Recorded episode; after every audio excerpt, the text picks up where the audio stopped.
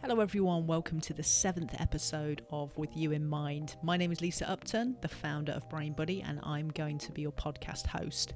Before I get started and introduce you to today's special guest, I'd like to give a big shout out to the National Brain Appeal.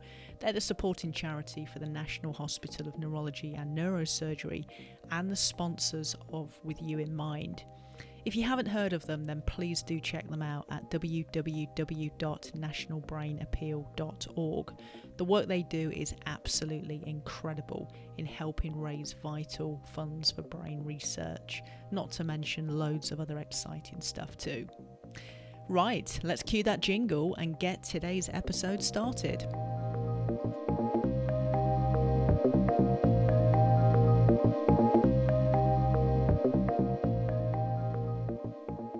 In this episode, I'm joined by special guest Chris Hallatt Wells. Chris is a patient at the National Hospital for Neurology and Neurosurgery, and in early 2023, he took the very, very brave decision to have brain surgery to remove a DNT which was located in his right temporal lobe.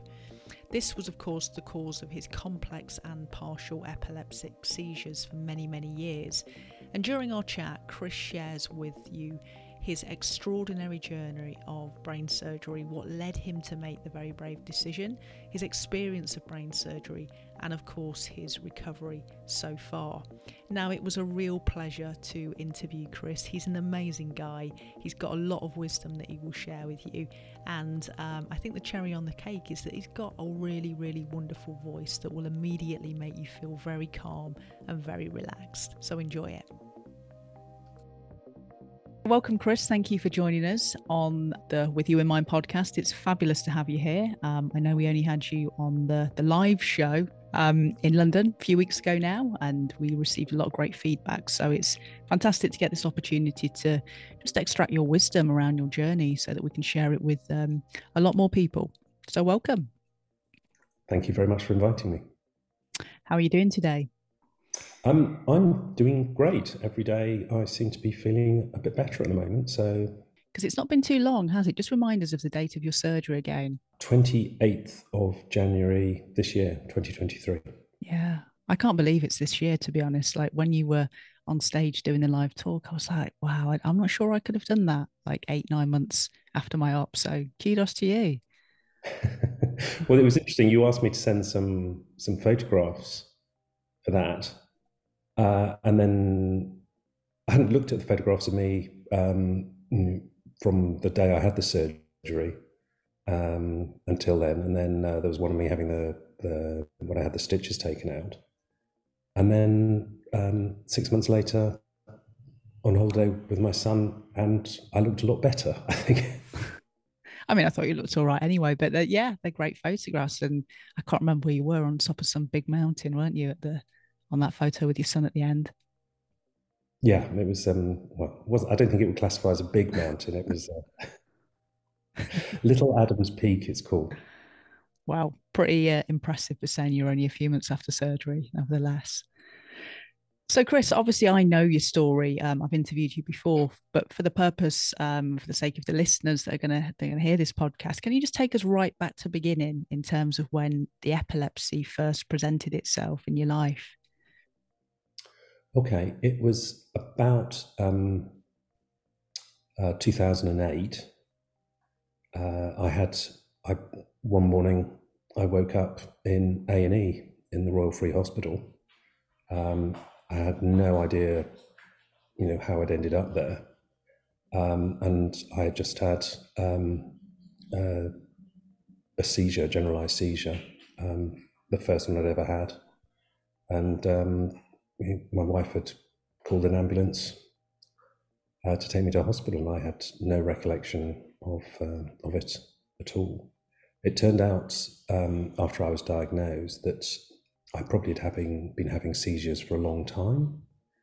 Um, the type of epilepsy I had was uh, temporal lobe epilepsy, and that has um, some uh, fairly um, standard um, or typical, um, or it presents in a fairly typical way. And I was having creepy deja vu Oh yeah, you mentioned this creepy deja vu. Talk us through that. What was that like? Um, it was actually quite debilitating when it really hit you. Uh, I was I can remember going on holiday with um, some friends, and I just stayed in bed because it was it was just very very strange. It was a very strange um, experience, and then as it carried on, um, it wasn't very exciting um, in that I would just see be walking past someone, and then suddenly they would look like someone I thought I'd seen before, but um, it was something felt very very strange and it was quite an intense feeling. And then it would uh, it would go away. Um, so after I had my first seizure, um, I saw um, a neurologist, and as soon as I said the words "creepy deja vu," he he just said, "Well, this is what you've got." And then the MRIs I had were really to confirm that, right? Uh, which they did. Um, fairly soon, uh, I um, I was uh, I was referred to um, Professor uh, John Duncan at uh, Queen Square, um, and he sent me off to the um, to the National Centre for Epilepsy in yeah. Chalfont, That's where right, they yeah. he said they have the the most advanced uh, MRI machine in the UK, or it was at that time. Um, and they found this very small um, uh, tumor on my right temporal lobe. Um, and that, um, that was my introduction to epilepsy. Wow. Uh, I can remember actually after, after we spoke, uh, it suddenly started to come back to me that after I went to Chalfont, I received a letter saying that they had found a, um, tumour which was called a, a DNT. And I took the letter with me to work and I opened it at work. And just seeing in, in black and white the word you know, brain and tumour mm. in the same sentence, it was, it was really very shocking. It subsequently turned out that a DNT is not a malignant tumour, but I didn't know that when I first saw the letter. No, of and course. It, it, was really hard to to. How do you tell someone that you've got a brain tumor? You, my my first thought was this is. I thought brain tumors were terminal. Yeah, yeah. I think that would be most people's thoughts, but as we know, many of them are benign and they you know they they present themselves well through through epilepsy as a bit of a manifestation but it must have been a shock mm. and and i can imagine all of the emotions that went with that. Did you did you tell your family immediately or had they been through the process with you up until this point? I told my my, my wife had been involved fully involved up to that point but then i had to go home that evening and i can't remember if i gave her the letter or, or told her. Uh, she was at work, um, so I just certainly didn't tell her at work. Um, another thing, I remember I I, I bought a, a, booklet, a book, and started to to write messages to my children mm. um, for if I wasn't there in the mm. future. Didn't write very many.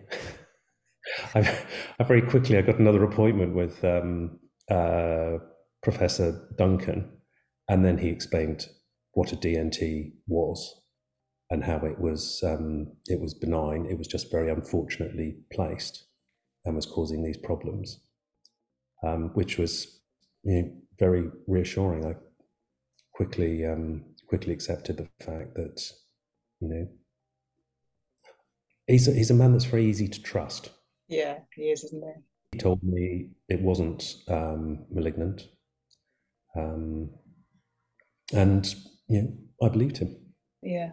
But it sounds like there was a period of time from receiving the letter and seeing Professor Duncan where I can only imagine you must have been absolutely petrified.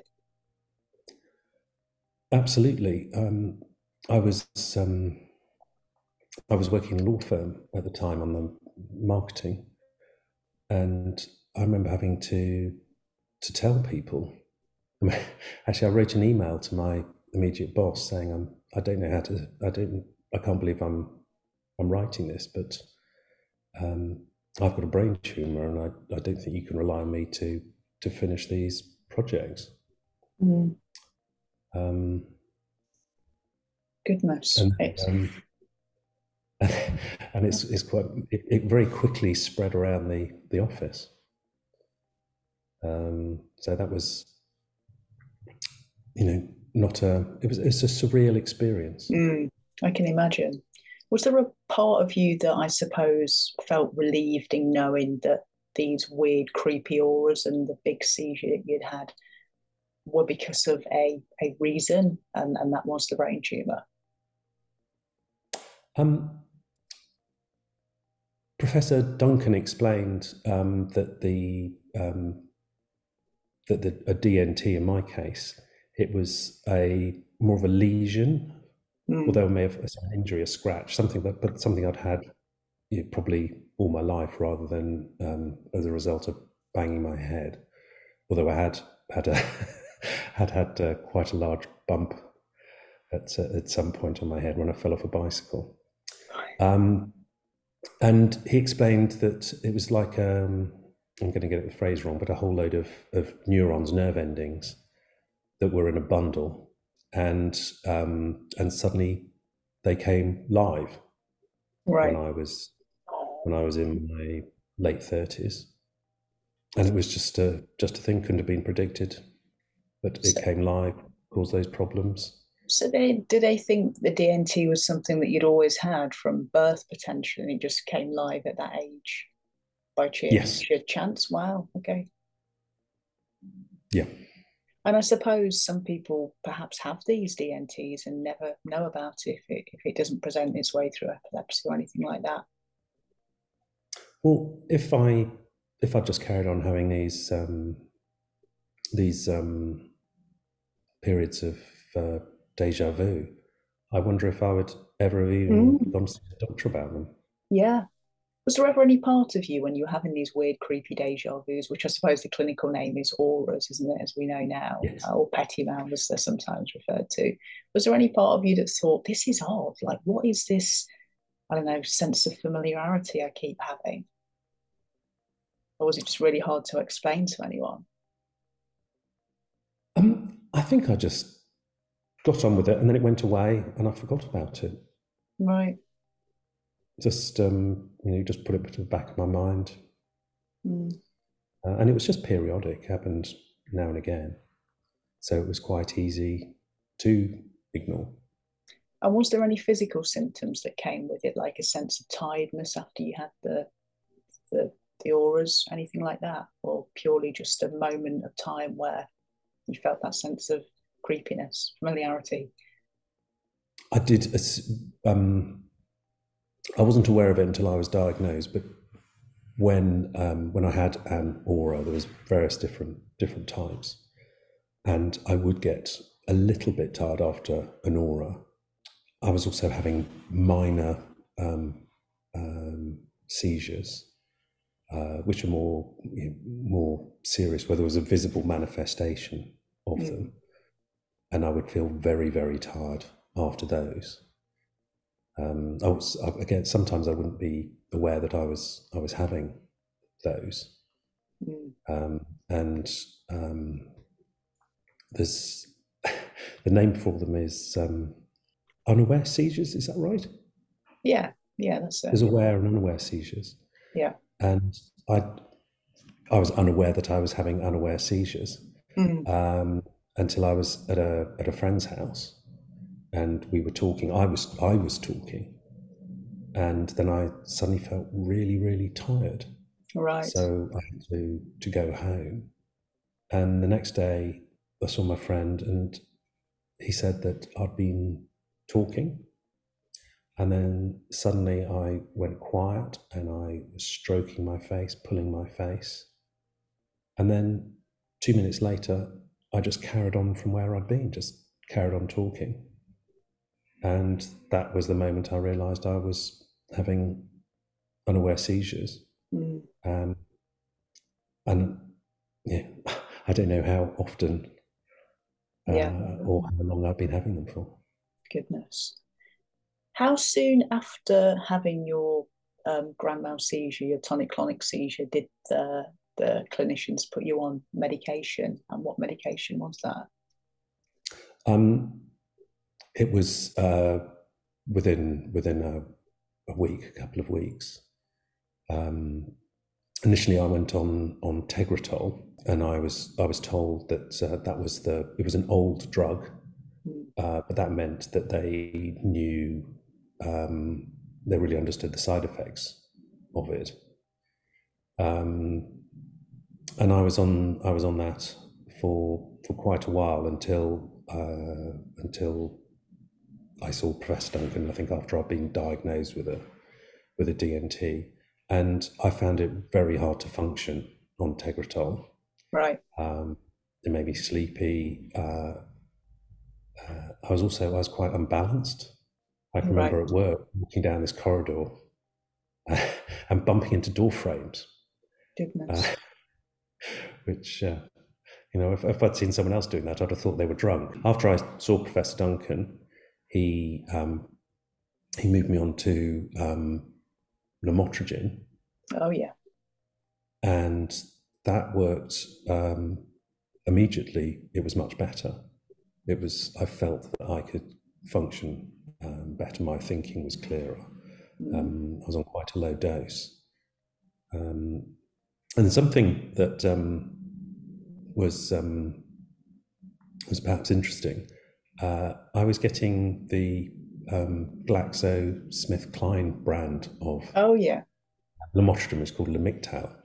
Yeah. And then at some point, my GP um, changed it to a generic brand, Mm.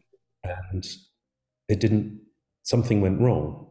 I mean, I, I, and um, I felt that it wasn't working as well.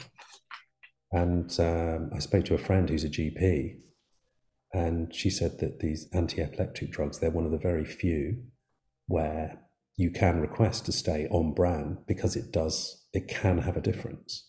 Yeah. And um, I went back onto the the branded version, Mm. and it did it did I didn't immediately notice a change.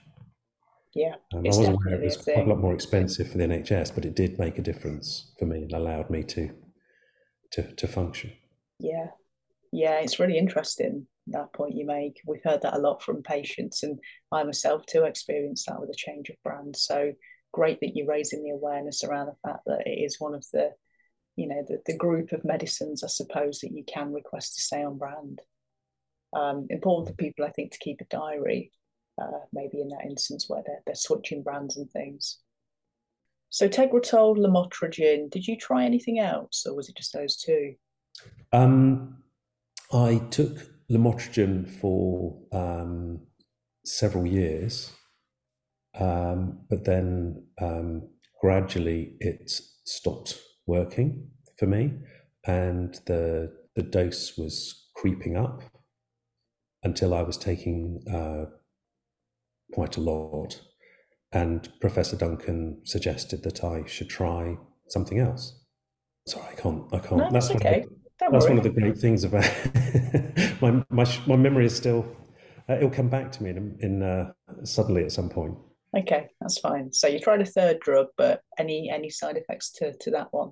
Um, that was uh, I had some uh, uh, immediate unpleasant side effects, and it didn't work for me. And the the side effect was um, I would wake up with a very dry mouth in the Right. morning, uh, to the point where I had to peel my tongue off the roof of my mouth. It'd be stuck to the roof of my mouth. Goodness me.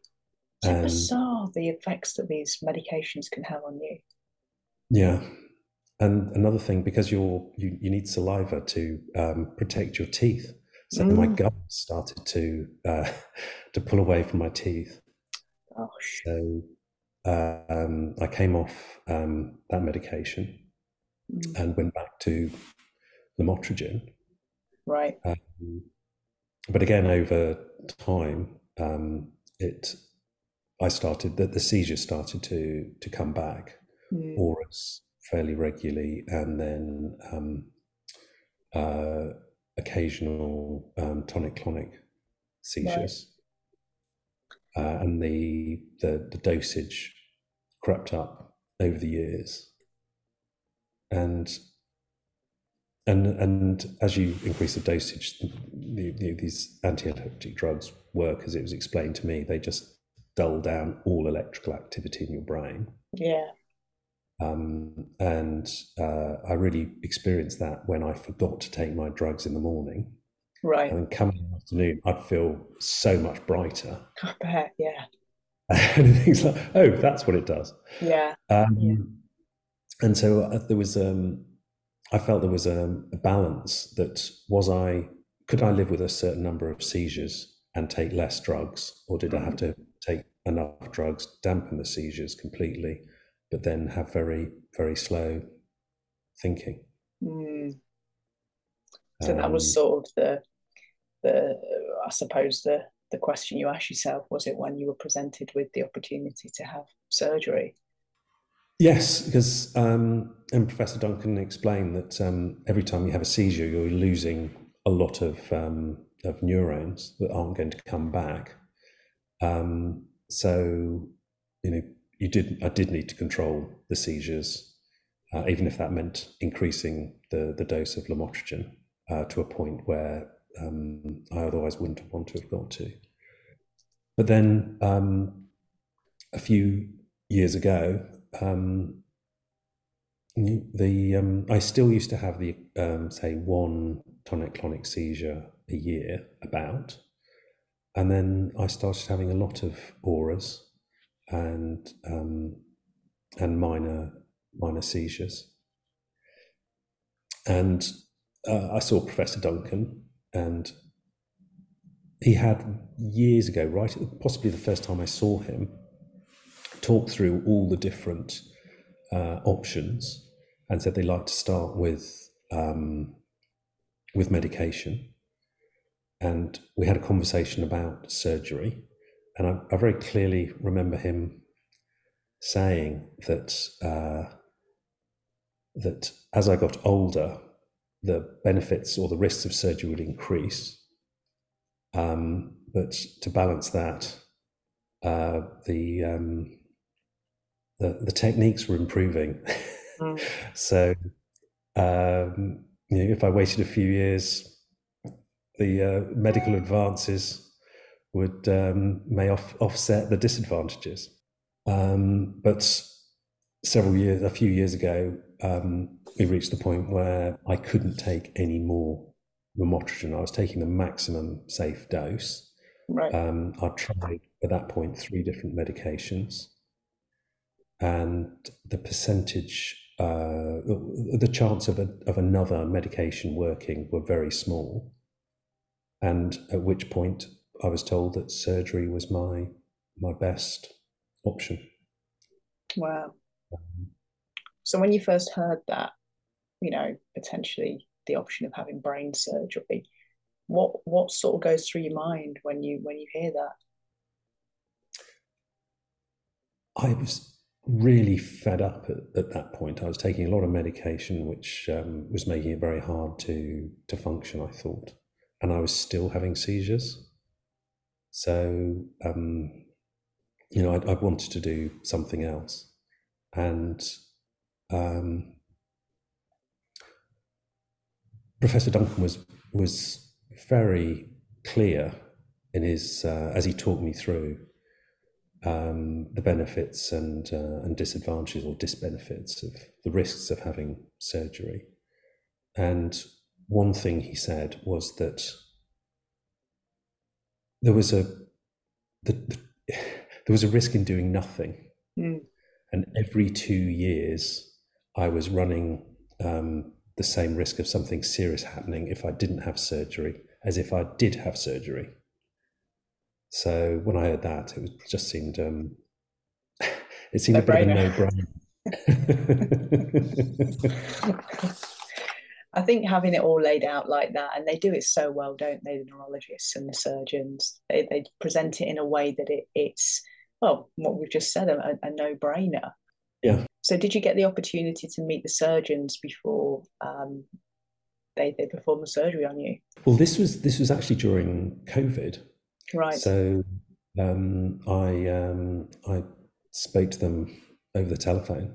Uh, before I spoke to the surgeons, um, I had to speak to a clinical psychologist who went over the the um, the risks that um, Professor Duncan had talked about, um, and in particular the um, the sort of psychological Yeah. impact um, that you you there was um, was a long a longish list of of um, psychological problems that you can have post surgery, and I was given the the choice: do I want to proceed?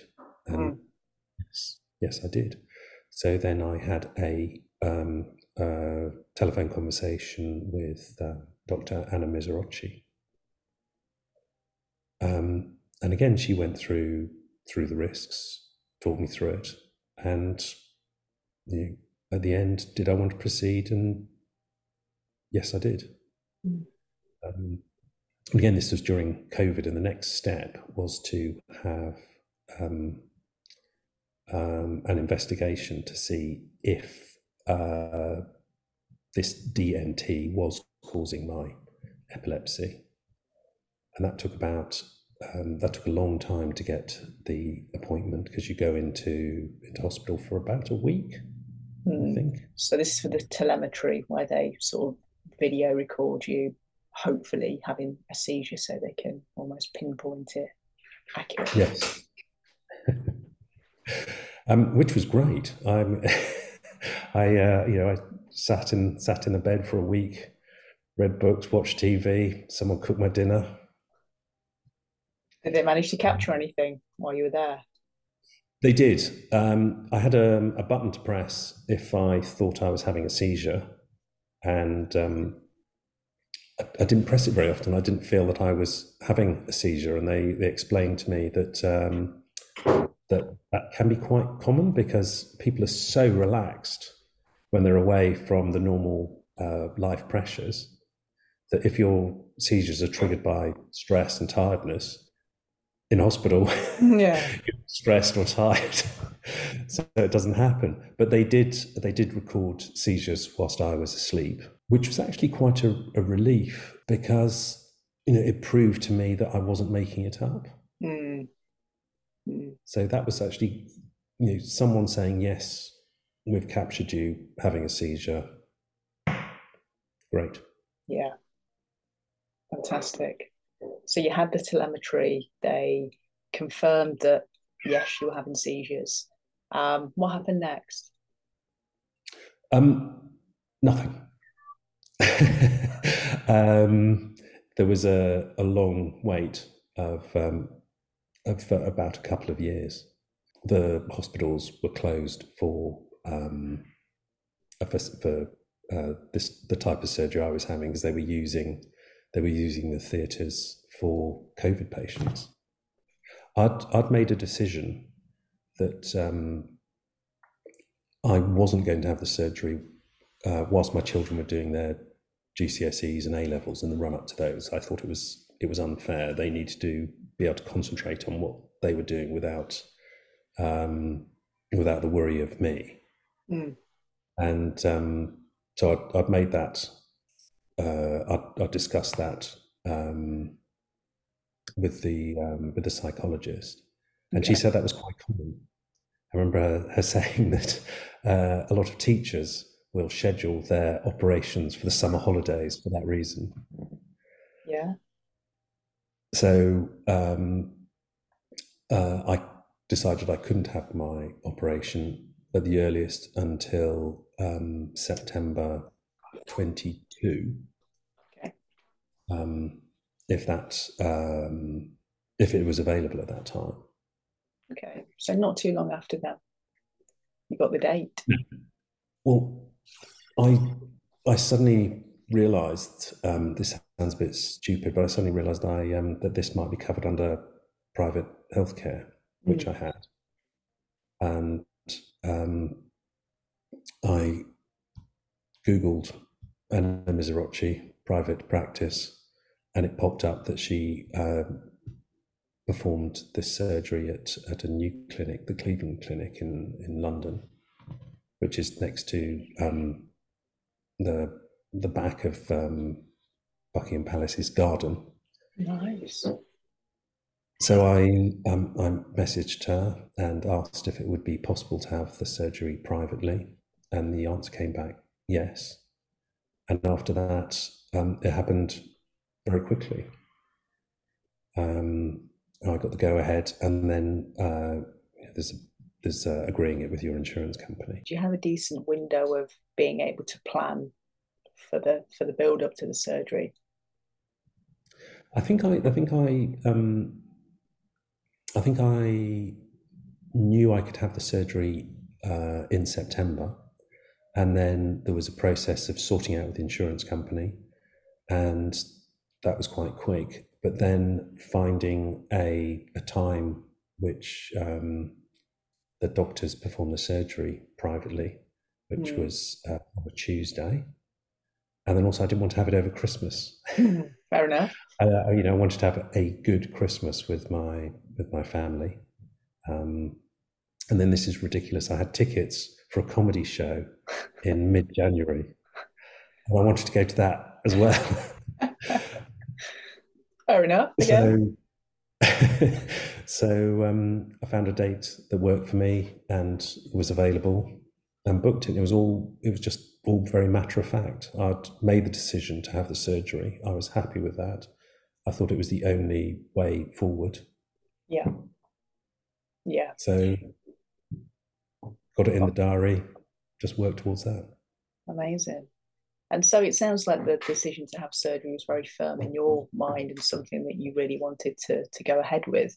How were your family with your decision? Was it a decision you discussed with them, or was it more of a this is what I want to do? Hopefully, I've got your support kind of thing? My wife has been incredibly supportive uh, the whole time, and uh, she was involved in in the decision. Um, we talked about it, but in the end, it was it was my decision. Um, but also, um, I was advised to talk to my kids who were 15, 17 at the time um, when I decided to go forward. And that was really helpful as well. Um, originally, I thought I was I was um, I was talking to them to help them, but actually, it really helped me make the decision when I told them the advice I'd been given, and they were, oh yes, you must have this. Really. And I also said I wasn't going to have the surgery around the time they were taking, or before they were having their exams. And they said, "No, no, you should get just get on and do it straight away." Amazing. Yeah. So they were fully behind mm-hmm. you. Your wife was obviously very supportive. So in that respect, it, it it sounds like it was a yeah a relatively straightforward process, like you said. Yes, I I didn't think I had an alternative. Yeah, it was a decision I've never I'd never questioned, never had any uh, doubts about. Having having decided what I was going to do, I was I was happy with that decision and stuck to it. Was there any other members of your family or friends that you engaged with about it, or was it just your immediate family? Um, I talked to my sister about it. She's um, she's um, a nurse, and I've got a very good relationship with her. You know, we, we still tease each other like we were teenagers, mm-hmm. and she was she was very helpful. Uh, she was good to talk to. Um, um, but I decided, I decided myself that I wasn't going to, I wasn't going to tell my mother. Mm. Uh, she's uh, she's in her eighties, and I thought it would upset her. And also, I didn't want to have to deal with her being upset um, and my sister said that was a good idea as well. Uh, but I did tell I did tell friends, not many. Yeah. But the very close, very close friends I I told. Mm. Again, I didn't want to have to deal with other people's questions. Yeah, yeah. We've all got our own way, haven't we, of, navigating this? And, and like you say, it's it's a lot to go through yourself, let alone you know having to manage other people's emotions and and questions if they're not part of your immediate family. So, yeah, it's whatever works for you. Mm. So, talk to us about the lead up to surgery. I mean, like the day before, the days before. How was that for you, and what did you do to prepare yourself for that? In the weeks leading up to surgery, um, I had um, another appointment with uh, Dr. Miserocchi to talk through um, what the surgery would entail. And she went over the risks again. And then um, maybe two days before the surgery, I had another appointment uh, with um, with Dr. Miserocchi and Professor McEvoy, who would be they both would be performing the surgery. And again, they um, they consented me. They went through the risks to make it very clear what I was um, what I was um, what I should expect, what were the risks that I was taking, and they said that if I needed to back out, up to up to having the anaesthetic, I could. Uh, but I was quite surprised. Some, they said that some people do. Very recently, they'd had someone who just suddenly, at the last minute, changed their mind, which seemed very unfair to me. That uh, you've got this this this team of highly qualified mm. people, and and they're all ready to go, and they can't fill that that slot at the last minute. Um, which maybe that just helped firm, made me think about was this something I wanted to go ahead with, and yes, I absolutely did. Um, and then I think the the day before I went into hospital for the surgery, so two days before the surgery, I had to go in for an MRI. Um, so I got to know my way around the hospital a little bit, and um, and then the the day of the surgery, I can remember it was very important for me just to take myself there. I just wanted to get up, go in by myself, and and that's that's what I did. So you made the journey from home in London. Uh, did you take the tube to the hospital on your own? I got the tube. Um, got the tube to to Green Park and walked across Green Park um, to to the, the hospital. I wanted to see a bit of uh, a bit of greenery before mm. before I went in. Mm. Um, and for me, that was the right decision because uh, I, no one was around me to to get upset, and I could just deal with it the way I needed to deal with it, just inside my head, just coming to terms, coming to terms with with it. Yeah, I think it's really important. And again, everyone's really different, aren't they? But having that time to be introspective and just have that I don't know, time on your own to to really lean into what it is you're about to embark on, I think is hugely important for for anyone really. Absolutely. So you arrived at the hospital. Arrived at the hospital. I um I did the admin, um, filling in forms, um, putting on a a gown, getting into bed. And um, I remember my my wife came in to see me that evening, and she spent uh, a couple of hours with me, um, and then she had to go home to to get on with things, and I had no trouble falling asleep. I just you know I wasn't worried. Um, fell asleep, woke up in the morning. Um, I think my wife had arrived early. They came in and did whatever checks they need to do, and then said goodbye to Lucille, and then wheeled down to theatre. Mm. Was there ever a part of you on the way down to theatre? Because I remember that journey so, so well, that thought, Am I doing the right thing? or were you hell bent on doing this? I was, I was totally committed to to having it to that point. Um, I just wanted to get on with it, Yeah. Uh, I'd had enough of um, of the restrictions. I'd had to give up so many things I enjoyed doing, mm. um, cycling, swimming, and I'd missed. I realised I'd missed so many events mm. uh, because you know, I was feeling ill. I was too tired, mm. and I just had enough of that. So I was I was totally ready to to have the surgery. I was I'd thought it through in my head. Um, just get on with it. Your motivation. in the had confidence in the doctors I was seeing, which helps. of course, it sounds very much like your motivation was to ultimately get your life back. I guess.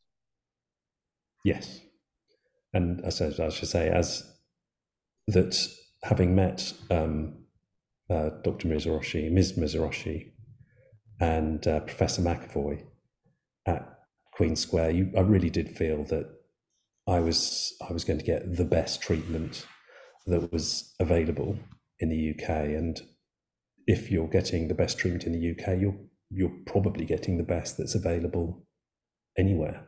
Mm.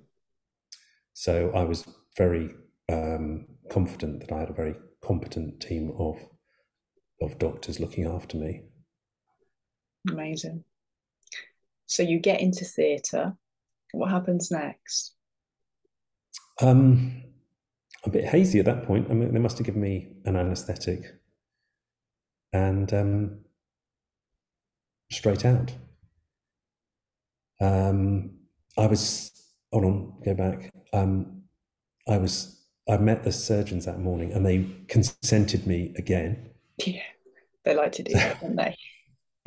I was given a, a, last, last chance to back out. Um, and then I was taken down to theatre, given an anaesthetic, and the next thing I know, I was coming to. Um, do, you, um, do you remember how long your surgery took? It was eight hours uh, for two surgeons uh, inside my head. Uh, um, I, I, one of the things um, uh, the surgeons had told me was that where the tumor was in my in my brain, it was very small, um, but it was quite deep, and they until they got into my brain, they wouldn't know how easy it was to get to that tumor to remove it, mm. and um, uh, one of the issues is that. You, to me, I imagine my brain is a bit like a cauliflower made up of of bits. And uh, Dr. Miserocchi said the, these bits can be some sometimes they're sticky, sometimes they come apart. Um, and um, she she said they would need to go through my hippocampus to just to make space to get to um, to get to the tumor and how much they would need to take out would depend on how sticky my brain was, how how easy it, it came apart. Jumping forwards a bit, one of the uh, the first first meeting I had with Dr. Miserocchi afterwards, she told me I had a very unsticky brain mm. and it come apart very easily, and uh, they hadn't needed to take apart, hadn't needed to remove any of my hippocampus at all. Amazing. So they'd just been able to target this one one small small piece.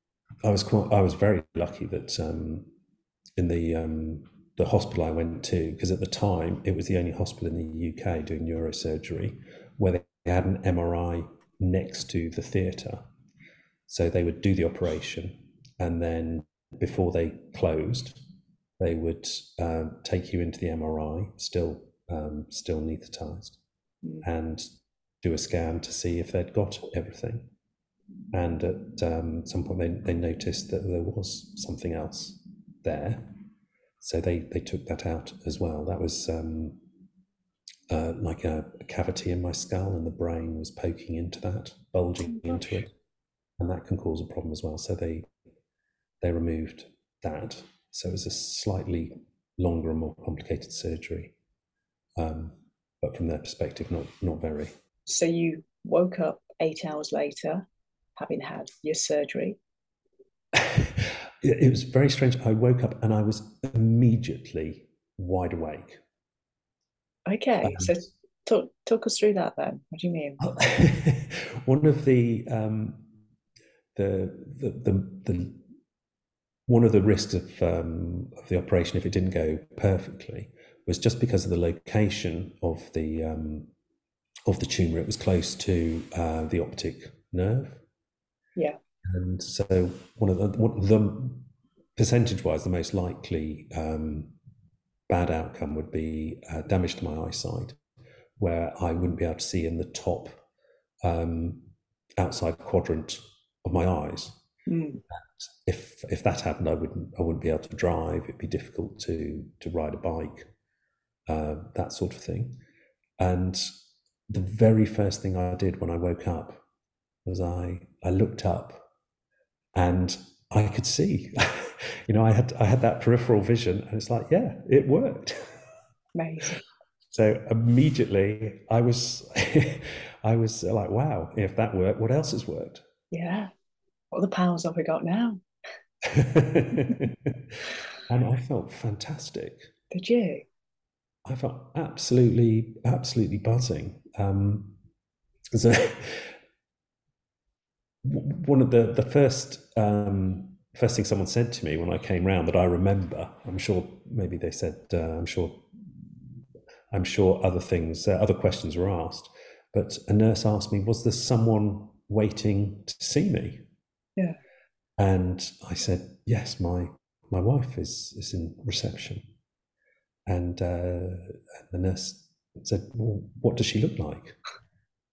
And I still I still don't think I got sufficient credit for this and it was just the first thing that came into my head. I said, "She's she's um, she's quite small, she's very pretty, and she's got really good hair." Brilliant. Which is obviously what I what I think. I mean, I mean, I've met her. She she's got great hair. Although she does say they came out and uh, I didn't spot her. but they found her, right?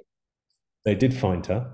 She I think she may even have come in not not into the theatre but in the post post operative room is that? Yeah in the ICU yeah and um she it's a it's a little blurry at that point but apparently I was just chatting away talking rubbish couldn't shut me up.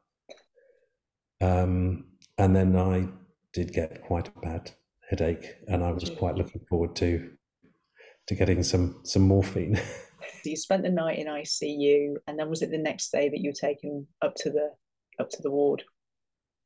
It was, but um, just because it's a, a, bit of a silly story, they mm-hmm. wheeled me into ICU, and um, I wasn't expecting this, and they asked me what I wanted to eat, and I ordered roast chicken and potatoes, and roast potatoes, and and carrots and cauliflower and and crumble and custard. I was absolutely starving.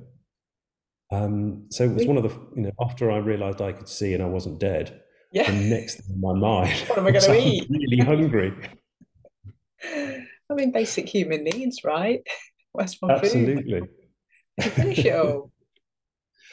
Well, I did, but um, what I hadn't factored in is that they had cut through some of the muscles on the on my jaw mm. and I couldn't open my mouth. It was really painful to open my mouth.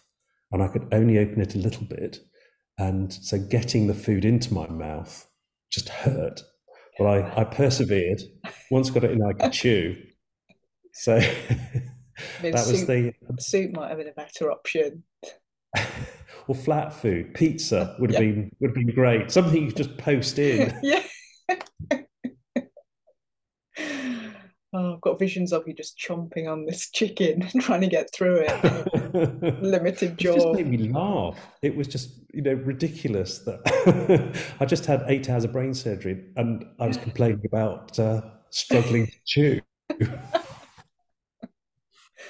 That's brilliant. so then up to up to the ward. Um, obviously, you'd seen your wife already. Had you seen your children at this point? Um, I think so. Yeah.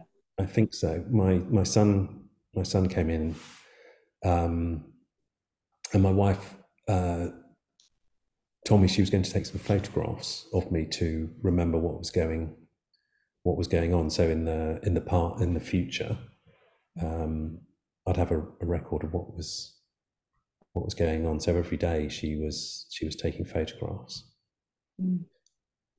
um, which was interesting. When she was right, it was interesting later when I saw them. Yeah, I um, so I had a very very uncomfortable night in ICU uh, because you've got so many wires and drains in you, and just, just getting comfortable is hard. You can't lie on your side; you've got to lie on your back, and then every time you get comfortable and start to fall asleep, someone comes in and takes your blood pressure. and your temperature. They take your temperature to see whether you've got uh, whether you picked up an infection. Mm. Um, but that just just wakes wakes you up. And I was so tired the next morning. I couldn't wait to to get up to um, to the ward.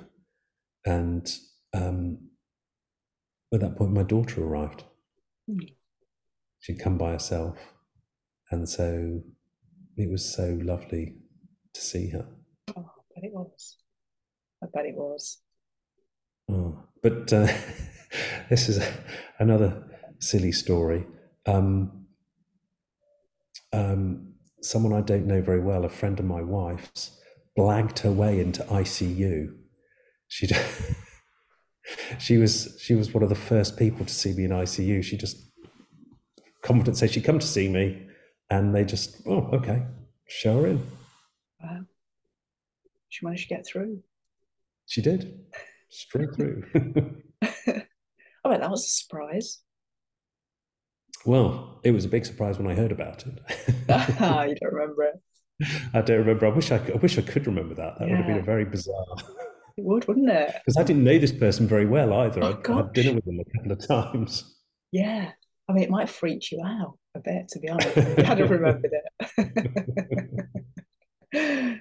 so the the days that the first few days having gone through this what is you know a, a hugely traumatic experience on the brain um, how how did you feel physically and emotionally um, i was on a emotionally i was on a real high i had you know i, I seemed to have dodged the bullets mm. so my eyesight uh, was was was fine um, I felt absolutely great. I felt so wide awake, and um, my brain seemed to be functioning so much faster that I was thinking of things and I was I was chatting away. Just couldn't couldn't couldn't the people couldn't shut me up. I was so so happy. Um, but the the only problem was I was incredibly tired. It's really hard to get comfortable. Um, I had a drain in my in my head, um, and the, you just I just couldn't get comfortable in bed. Um, so I was I was very glad when they started taking off the uh, various bits of a kit that were attached to me that made it easier to move around. And okay. the day after my operation, um, it's uh, it doesn't sound like a very big step, but I um I got up and went to the loo. Mm, amazing. Which which you know it did. I, I got up and um, I walked walked there myself, which I, I'm not sure what I was expecting, how how capable I would be, um, but you know it was something straight away that I could I could do. Do you remember how long you were in hospital for? Uh, about a week. Mm. Yeah, when you left, what, what sort of stage physically were you at? Were you able to walk out of the hospital? Um, did you still have a bandage on your head? What was going on physically at that point after a week?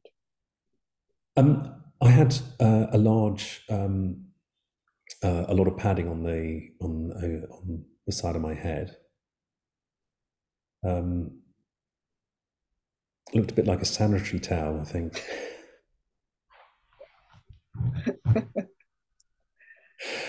um, and I, I, was very keen to to to go back on public transport. Actually, I, I quite wanted to walk across Green Park and take the take the tube again. My wife's my wife said, "Don't be ridiculous," and she uh, we got a taxi.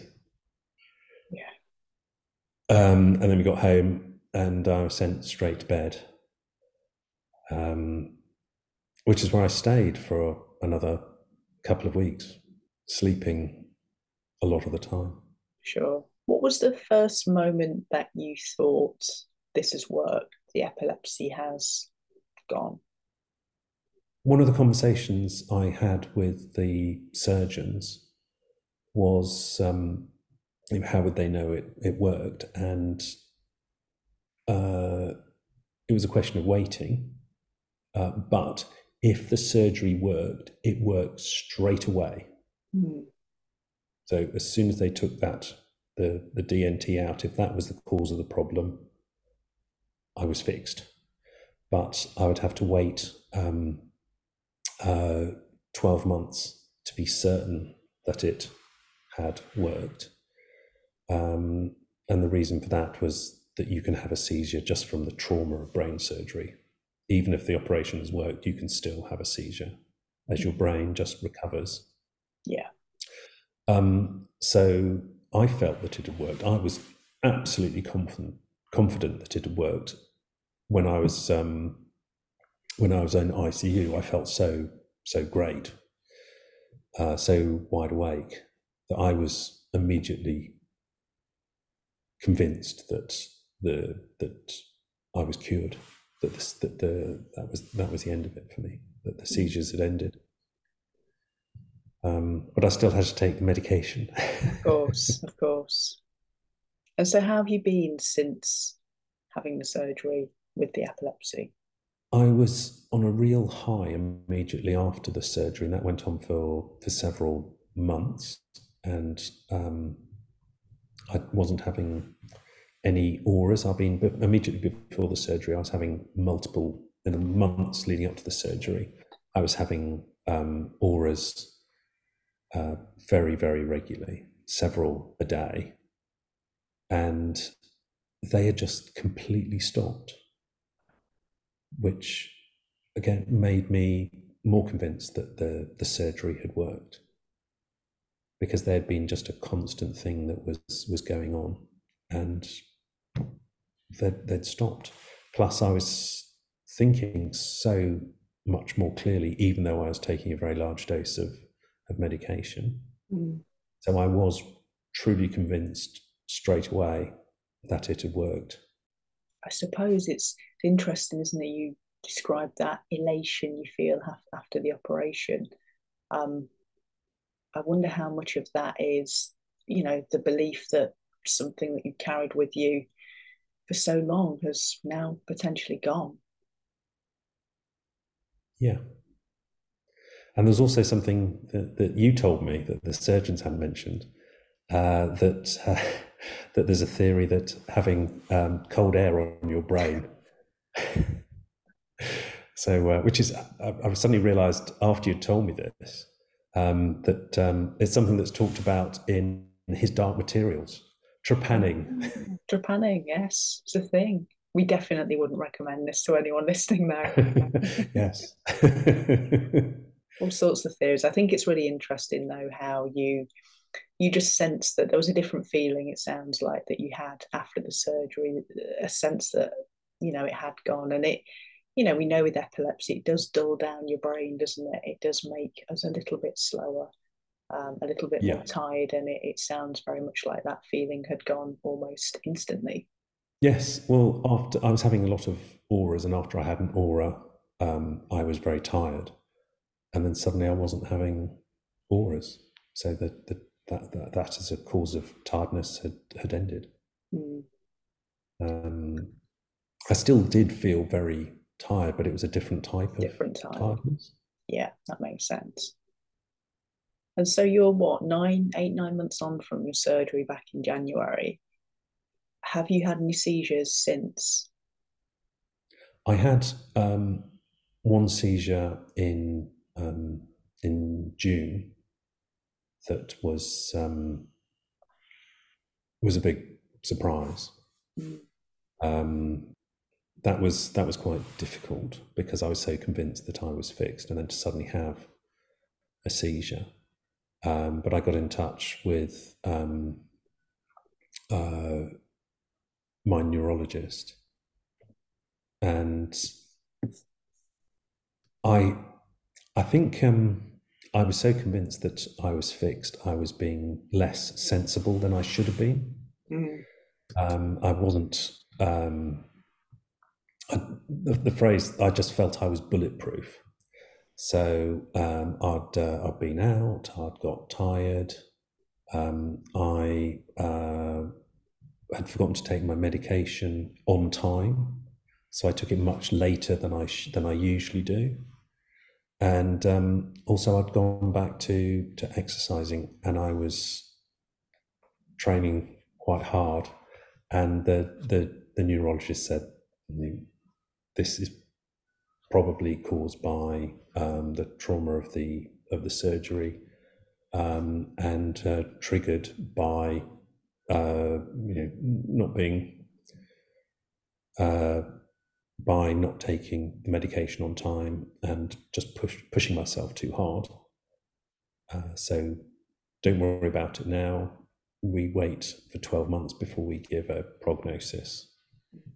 So, but that does, it still does affect your, your, I was on such a high until that point, and then it was, it was hard um, immediately afterwards. The, you know, that feeling of total elation. Yeah. I remember disappeared quite quickly. Yeah. Um, and then it took a while for you know uh, for my mood to to lift again. Yeah, I can imagine. It makes total sense what they say because I think we come out of brain surgery, in your words, and we feel almost bulletproof, and we want to.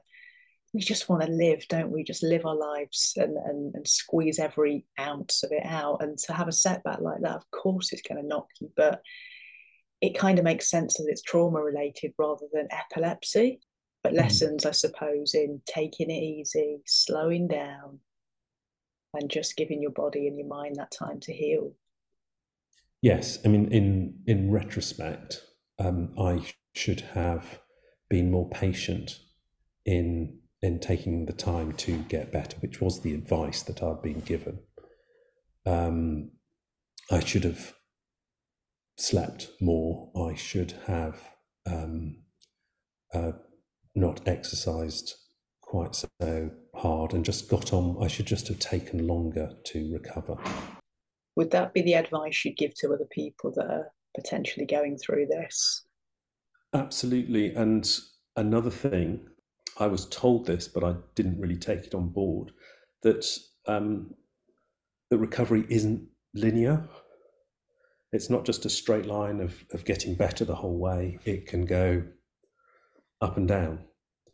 And the, the, the setback I had in June was something that was always a possibility. And I think if I had been more aware of that and really thought about it in advance, that it would have been easier to accept at the time that it happened. Mm. Um, so I think um, something to be aware of is that there may be setbacks, but they're, they're, they are things to be to be prepared for, but they don't mean necessarily that the surgery hasn't worked. No, quite. They're just mentally. If I should, I think I, I, I could have been more mentally prepared for that for those setbacks for a setback, and then it would have been easier to to accept and, and deal with. Yeah, of course. I mean, it's it's great, isn't it, having a, a, positive mental attitude towards well these things, these massive things. Of course, it is, but sometimes it doesn't allow much space for reality or the reality of what might happen to to take a part in that. Yeah. After I had this this setback, I didn't really talk about it with with anyone. I wanted I talked about it with my with um, my family and immediate family and friends you. Uh, but it's actually when I first spoke to you, first spoke with you, that that made a, a huge difference. Talking to someone who'd been through the same um, through the same process really really helped. Mm. So that's that's another another piece of advice would be to to speak to other people who've been through the same experience. Um, I'm not someone who who usually feels comfortable talking about myself, mm. um, but it did really help speaking with you. So thank you very much. It's a pleasure. It's you know the main reason why I set Brain Buddy up really to to you know create that safe space for people to connect because it's a very lonely process and it's a very unique process going through brain surgery. Not many people do it. So I think there's definitely value in speaking to people who have because you know you can get some great advice and at the that presentation I think um, Professor Duncan said there was only something like 3,000 people that had this particular type of surgery mm. in the last yeah. decade or so, which I was amazed it was such a small number of people. Yeah, it is. It's tiny. Uh, we're quite a unique club, aren't we? Part of. we need badges or something, I think. Tattoos, maybe. is there anything else you'd like to say to people who are about to embark on this journey or have just embarked on this journey? A few, a few things. Firstly, really come to terms with your decision, uh, so you're comfortable with it. And for me, um, there were two parts to that, which was, which was choosing for me to have the operation, which was easy because I I felt I didn't have any, um, I didn't have an alternative but also talking to um, my immediate family to get them comfortable with the with the idea and getting them involved in it. So um, I wasn't sure how my, my children were going to take it. And uh, when I explained the, the risk to them, and I think it was my son, um, when I he told me that if I was going to have a stroke, the best place to have a stroke was whilst I was in hospital, mm. in a theatre, uh, when there'd be people there to deal with it. I was like, yeah, yeah, you're right about that. Um, so he was, that was a, a great piece of advice from him. Also, order flat food for your first meal. Not chicken. and also, don't get excited about morphine. Having having not had anything to drink for 16 years, I was actually looking forward. uh, I was looking forward to getting uh, um, to getting morphine, but the, the, the type I had, it was not as advertised. I, th- I thought you'd, I thought from from watching films you'd have morphine and you'd just feel fantastic, but uh, the, the, whatever I had, it uh, it wasn't the good stuff. And it also has this terrible side effect, which they hadn't warned me about, um, which is morphine makes you incredibly constipated. Mm. Um, and uh, when you've had brain surgery, you can't try very hard, and you're not out, allowed out of hospital until you've been. So you're desperate to get out, but you can't. Um, so uh, in advance of surgery and immediately afterwards, eat a lot of fiber. Um, and then also be prepared for, for ups and downs. Um, don't rush your recovery, uh, which I think I, I, I, probably did in retrospect. Take it easy. Listen to listen to what the doctors what, what doctors say. They've been doing this for quite a long time. They know what they're talking about. Amazing. Well, listen, Chris, you've been great. You've been absolutely great. You've told your story so articulately and, and just so well in terms of covering off every aspect. I think that people will really would really like to know and benefit from. So, a huge thank you from me. Thank you very much, Lisa. Thank you for originally getting in touch with me. You're the first person um, had been through the same experience as me, and it really helped me talking to you it's, uh, it's a pleasure. Oh, it was so nice to chat with Chris during that talk. Um, I hope that you all found it really valuable. I know that I did. Um, so thank you to Chris again for joining us on With You in Mind. And for all of you as well for joining us. If you would like to keep updated on all of our latest podcasts, then please do give us a follow on our Instagram and Facebook social media accounts where you will find all of the upcoming talks, webinars, and events that are happening. Thank you and see you next time.